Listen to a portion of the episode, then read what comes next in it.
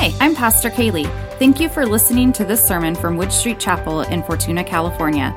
You can find out more information about our church at www.woodstreetchapel.org. This morning,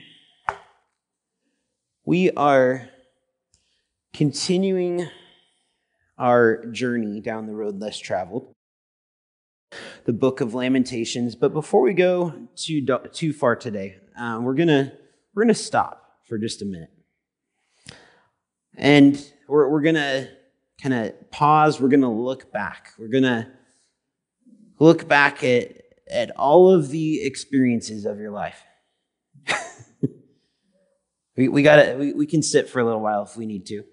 Uh, And as we think back, as, as you look back, I, I have a, a, target. I promise there's a focus here. We're not just going to work our way through the years. As you think back, I want you to think about the events or the experiences that, that shaped you as a person. The, the things that, that were maybe hard, the things that were difficult, the things that were maybe painful, the, the things that were amazing. Think back to those things.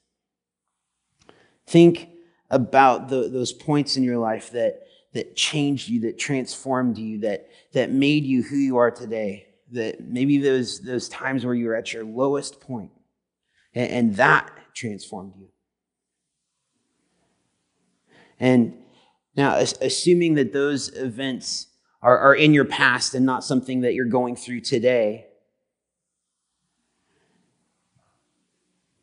let's, let's maybe take a moment and, and recognize how, in that moment, in that event, God was faithful. And what I would assume is that for some of us, maybe in the moment, maybe in the midst of that transformative event, event, whether it was good or bad, maybe in the midst of all of that, when that was happening to us, it was hard to look at that and say, God's faithful. It was hard to look at that in that moment, in that point in time, and say, God is with me. God, God is faithful. God is good. But what I would say is, is it possible that, that that hindsight where we, we look in and we can look back and we can see that God is faithful in that moment. And he has been faithful time and time and time again. This morning, our text is from Lamentations 3, and, and that is exactly what we're going to see. Is that the, the author, the, the narrator that we have in this chapter, is looking at their life and saying, Man, there's a lot of hard stuff going on.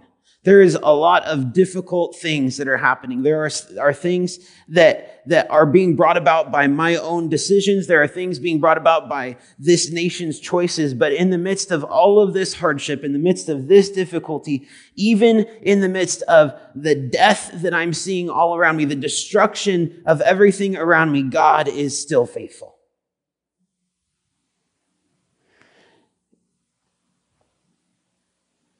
The, the theme, if we look at this, is that, that the Lord's love for his people can never be exhausted.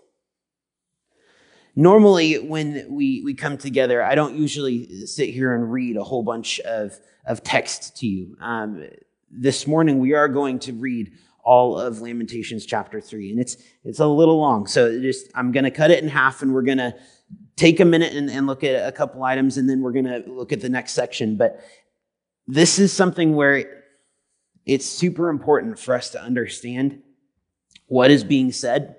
And it's super easy to look at, especially the first 20 verses, and say, that's not the God I know.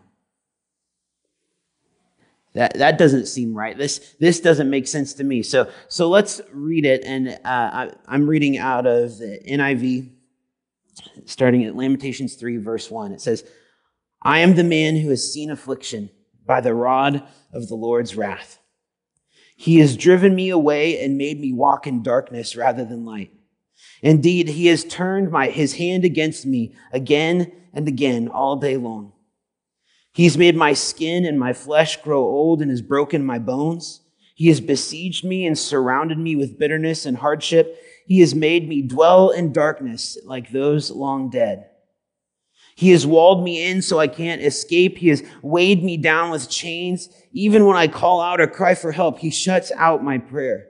He has barred my way with blocks of stone. He has made my paths crooked, like a bear lying in wait, like a lion in hiding. He dragged me from the path and mangled me and left me without help. He drew his bow and made the target for his arrows. He pierced my heart with arrows from his quiver. I became the laughing stock of all my people. They mock me in song all day long. He has filled me with bitter herbs and has given me gall to drink. He has broken my teeth with gravel. He has trampled me in the dust. I have been deprived of peace. I have forgotten what prosperity is, so I may, so I say my splendor is gone and all that I had hoped from the Lord. I remember my affliction and my wandering and the bitterness and the gall. I will remember them and my soul is downcast within me. Man, if you, if you didn't have context, if you didn't have direction or experience reading the Bible, these first 20 verses would be pretty rough. Who in their right mind wants to be in relationship with that. right? you know, yeah, sign me up for the guy that breaks my teeth with gravel. You know, that seems like a healthy relationship to be in, right? Um, no. But there are some very important key points that we need to pull just from that section that, that maybe help us understand this a little bit better as we move forward. The first part is talking about God's wrath. What do we know about God's wrath? And, and if we look at the very first verse, it says, I am the man who has seen affliction by the rod of the Lord's wrath. God's wrath is being poured out as a response and as a correction, as discipline, not out of spite. So that's, that's the first important piece for us to recognize is that this isn't something that's coming about for these people out of spite because God hates these people. It's coming about out of discipline, out of correction. The people of Israel had fallen away from God. And as a response, God used the nation of Babylon to correct the people and to bring them back. Not to, to harm them eternally, but to, to make a way for them to be with him for all of eternity. And then if we look at, at verse 18, there's another statement that, that specifically says, So I say, my splendor is gone, and all that I had hoped from the Lord.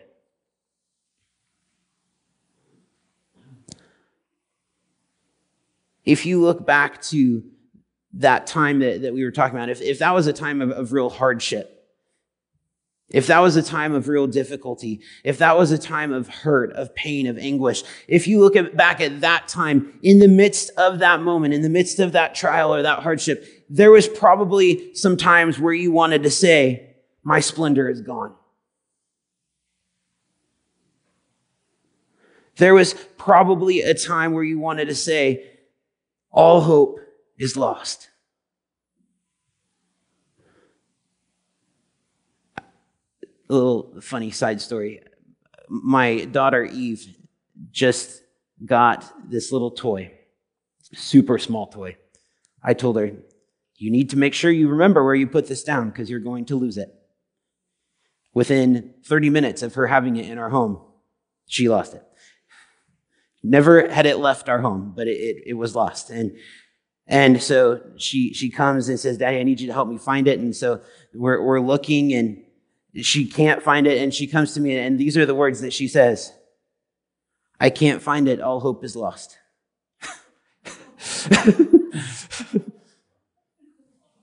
and then we found it. Uh, but, but that, that just, it was the perfect picture because how often in the midst of obviously substantially larger hardship, please understand, I'm not downplaying the difficulty that we face, but in the midst of that, sometimes we just default to all hope is lost. what, what am I going to do?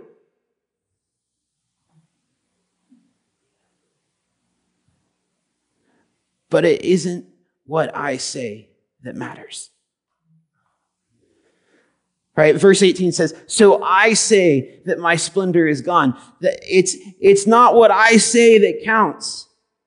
Even though I say that all hope is lost, God says, I am your hope. Even though I say my splendor is gone, tarnished through a life of everything that has happened to me up to this point, God says, I am your splendor. Starting at verse 21, it says, Yet this I call to mind, and therefore I have hope. Because of the Lord's great love, we are not consumed. For his compassions never fail. They're new every morning. Great is your faithfulness. I say to myself, the Lord is my portion. Therefore, I will wait for him. The Lord is good to those whose hope is in him, to those who seek him. It is good to wait quietly for the salvation of the Lord. It is good for a man to bear the yoke while he is young. Let him sit alone in silence, for the Lord has laid it on him. Let him bury his face in the dust that there yet may be hope.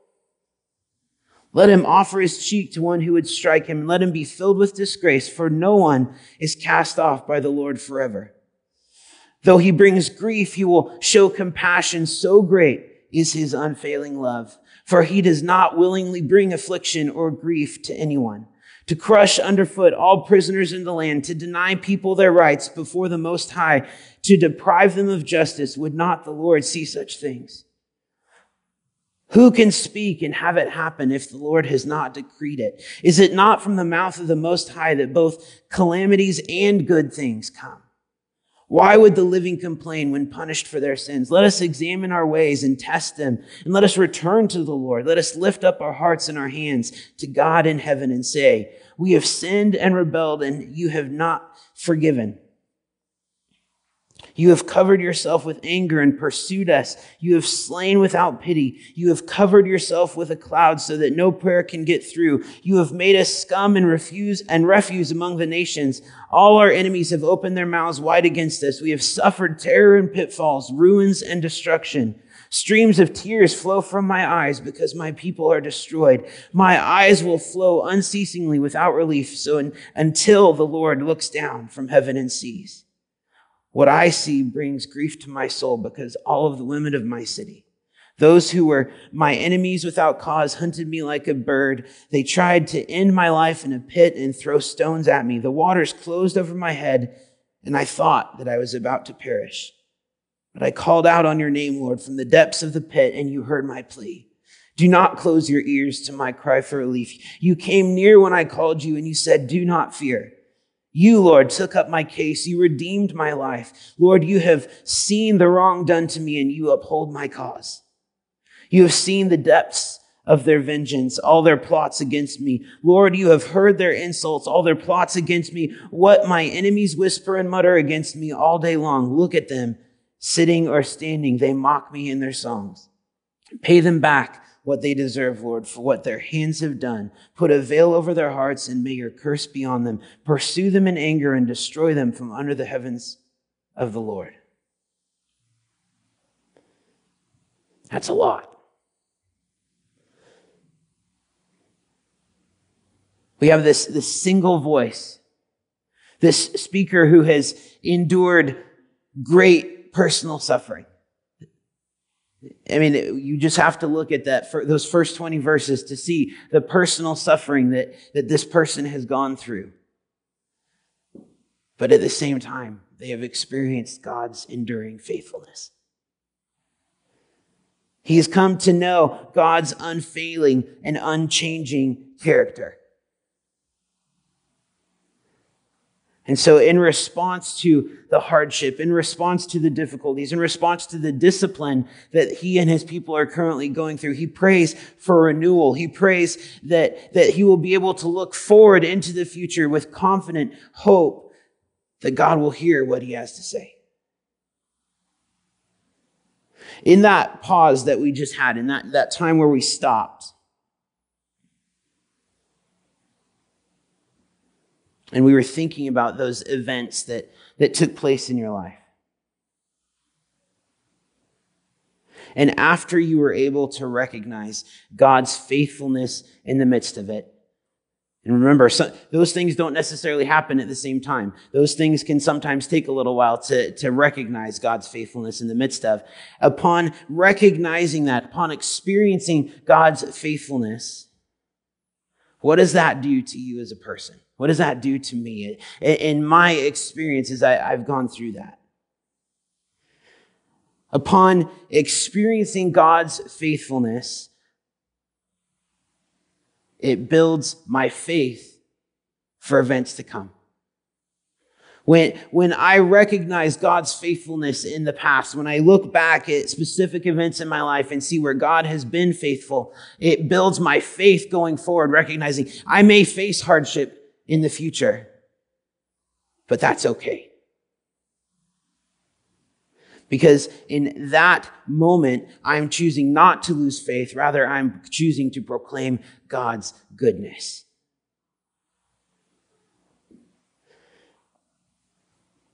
Although Babylon is the country that has come and, and brought this destruction upon Judah, those enemies, those, those nations that were brought to bring judgment on the, the people were instruments of God.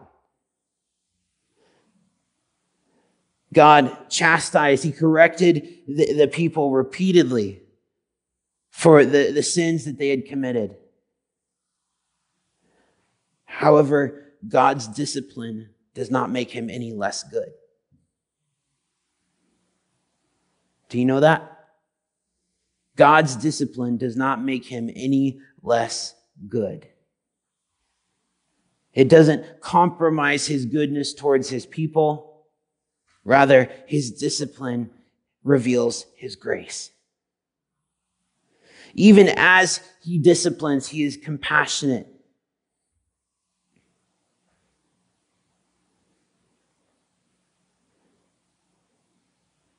So then maybe that means that as we experience discipline in our own lives, we're to recognize the goodness of God in the midst of that. What we know is that God is just. God, God does what he says he's going to do. God is faithful. He doesn't change. When, if we are saying that God is just, then that means that he will absolutely punish sin. Can we complain that God is going to punish sin? No. But just like God is infinitely just, God shows infinite love for his people. The steadfast love of the Lord never ceases. Thank you, Jesus. The steadfast love of the Lord. That, that should mean something. The steadfast love. It means the, the love that, that doesn't change the love that, that isn't shaken, the love that can't be moved, the love that is with you.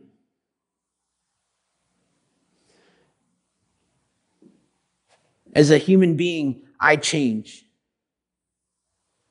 I physically change. I emotionally change. I, I hopefully mature over some period of time. There, there, are, there are changes that are supposed to take place in us. But in the midst of, of my changing life, there's a touchstone that I come back to, and that is the unchanging goodness of God.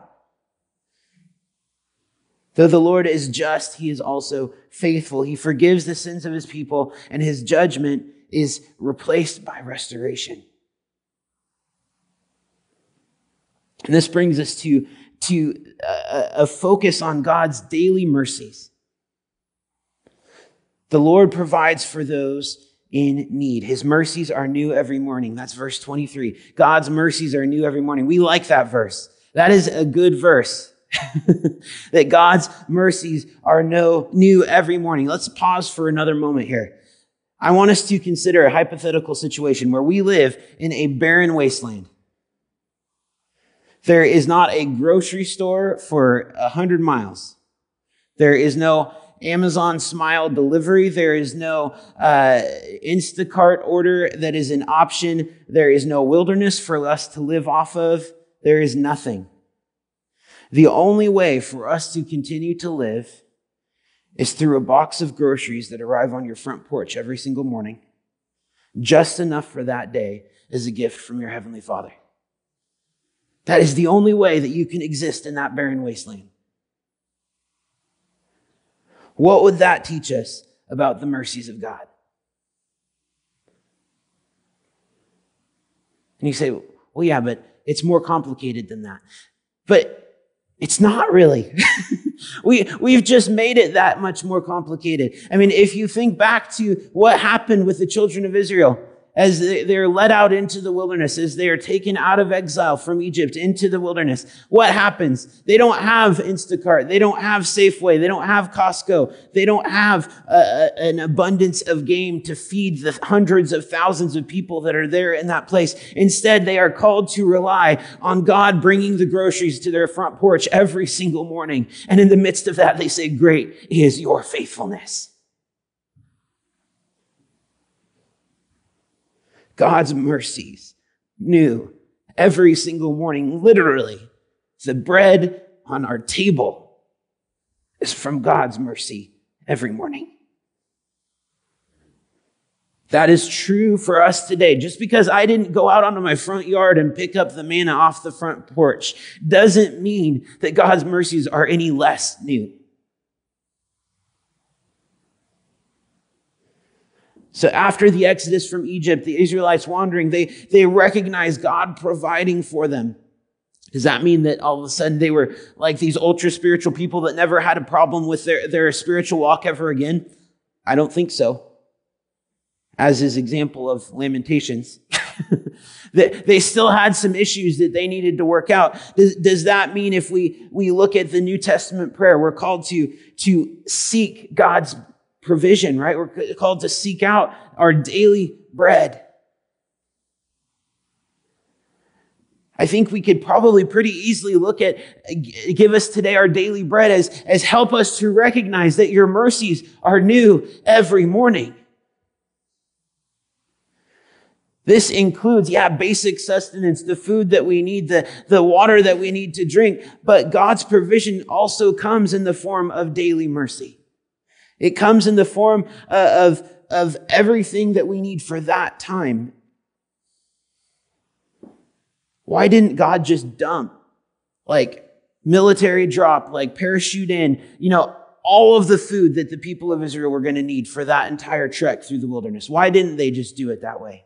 Seems like that would have been a lot easier. It seems like it would have made everybody a lot calmer, right? It's like, oh, well, it's okay because I have everything that I need.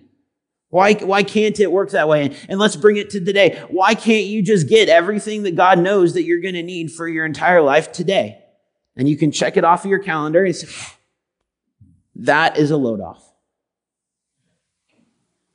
Why can't it work that way? He could. Let's be clear. He could. If he really wanted to, he could. But what do we know? We know that God loves us. And what happens if we just get everything we need today? Rather than giving us a lifetime of mercies in an instant that we could store away, God wants to establish a relationship. God wants to have a relationship. He wants us to come to Him daily so that we learn about His love, so that we recognize that His mercies are new every morning. So we come and every time we come, we can see time and time and time and time again, He is faithful. That never once has He forgotten us. Never once has He left us. And over time, we come to Him and we begin to recognize that we can never exhaust the mercies of God. They're new every morning. There's a new mercy for his people every single day.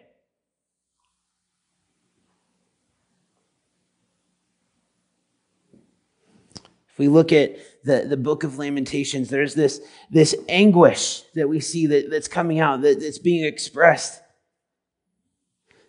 by God's people who are exiled away.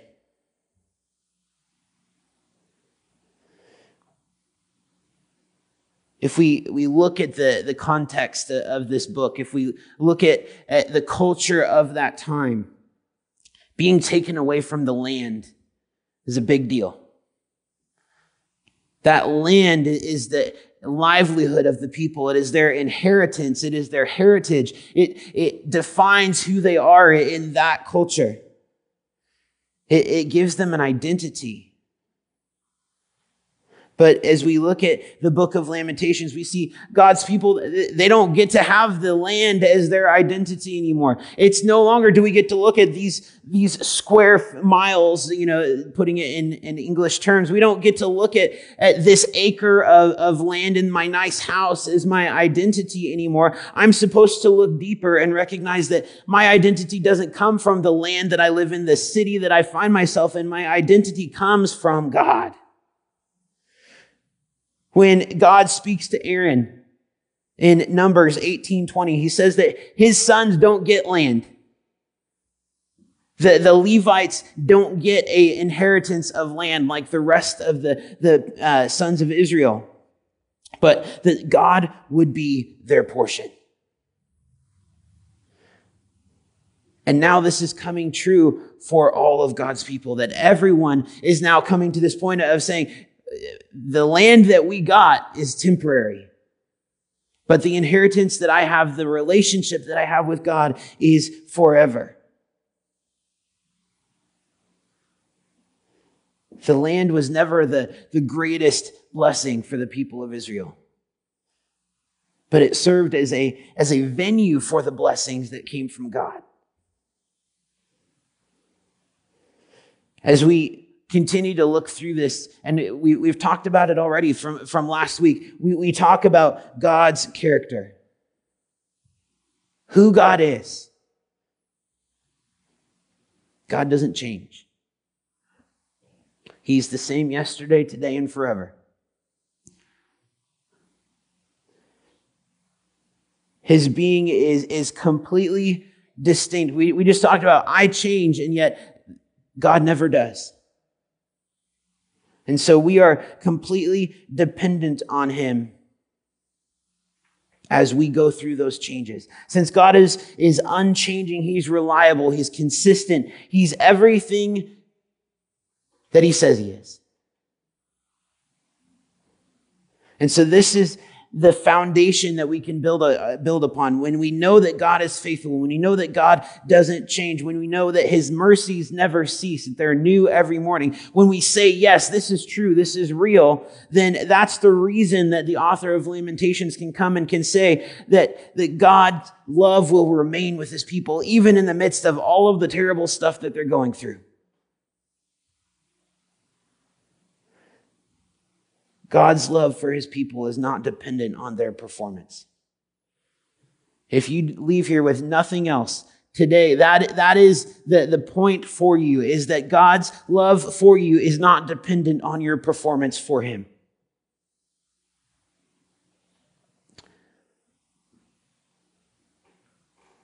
How can God love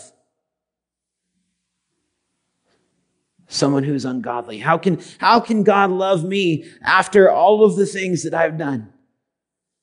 You may, you may come to me and say, Matt, you, you don't understand. I, I've done this thing. I, I've had this particular problem. I've, I have messed up in the, the, the biggest way. If you knew anything about me, you would kick me out of this place in an instant.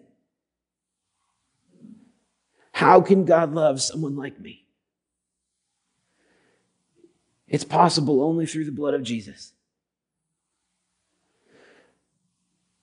Only through Jesus Christ, who suffered and who died on behalf of his people, and thereby gave them a righteousness that was not their own, justifying them into right relationship with God. See, it has nothing to do with, with whether or not I think you deserve or whether or not I think I deserve the love of God. Thankfully, that doesn't matter because God gives it to us anyway.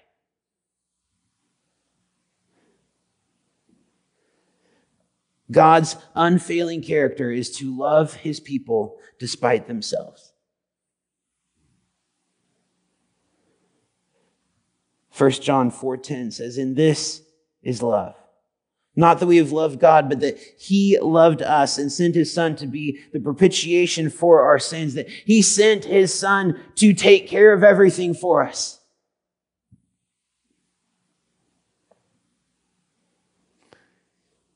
Do you think the people that were in exile, the people that were going through these hardships that we read about in Lamentations, do you think they maybe preferred that God would just overlook their sin and start pouring out all of his wrath on their enemies? Yeah. Sign me up for that. You know, let's, let's take that particular window, please. But God cannot forget the sins of his people eh, by pretending that something never happened. Because just like God is perfect in love, he's also perfect in his justice. We can't get, we can't pick and choose. We can't say, oh, yeah, I want this part of the God buffet, but I'd rather not have the, the part about the wrath and the judgment and all that things. It doesn't work that way. And so then we start saying, well, there's a problem because if the people have to endure the full wrath of God, then the steadfast love of God, it has to stop at some point. How do those two things reconcile together? How can there be complete wrath and judgment towards sin, but at the same time, there be love that is never ceasing for me? Again, it comes back to Jesus. It all comes back to Jesus. If we, we look at, at Genesis 1 1 all the way to the end of Revelation, it all comes back to Jesus. God remains true to the promises that he has made to his people because he addresses sin through the, the person of Jesus Christ. Jesus pays the debt of his people through full obedience, even unto the cross. His blood covers their sin so that they're forgiven. He is redeeming their lives, as we see in Lamentations 358. While the people fall under God's displeasure for a time, they will never fall from that state of being justified. What kind of father would I be if at the very moment where my child needs me the most, where they need to, to be disciplined, where they need to be corrected, where they need to, to be guided into how they should go forward. What kind of father would I be if in the midst of that discipline I say, well, I'm, I'm done with this relationship now. Because I've had to participate and grow you in this way, I'm now choosing to not be involved in this relationship any longer. What kind of father would I be? And and that's just me as a human father. The, our, our Father in heaven loves us so much more than that. That even while we make choices that are contrary, even as we, we do things to profane his name, he chooses not to, to completely cut us off. But instead, he chooses to bring discipline that, that ultimately brings us back to him. Let's pray. Heavenly Father, we thank you that you are faithful. We thank you that we can come this morning, and we can proclaim your goodness. God, as we look back at our life, as we look back at those things that, that were maybe difficult, those things that were, were hardships in our life, Lord, as we look back at those things, we can point out so clearly your faithfulness in the midst of them. And God, maybe there are areas in our life where we look back and we still don't see. Maybe if we were looking back and we still don't understand what there was to, to come out of that, Lord. I ask that you would, would open our eyes to see, that you would give us your perspective in those areas. Lord, remove us from an attitude of victimhood, God. Let us look back at these things and recognize that you are in control. God, as we go out of this place into our workplaces, as we go to spend time with our family, Lord, I ask that you would, would bless those interactions, that you would, would allow us to proclaim your faithfulness to the people that we come in contact with. God, let the faithfulness that has, has happened, that I've witnessed in my life, be a testimony that brings other people to you. In your name we pray. Amen. Thank you for joining us today. If you'd like more information about Wood Street Chapel, check out our website, woodstreetchapel.org, or email us, info at woodstreetchapel.org. Connect with us on Facebook to stay in the loop.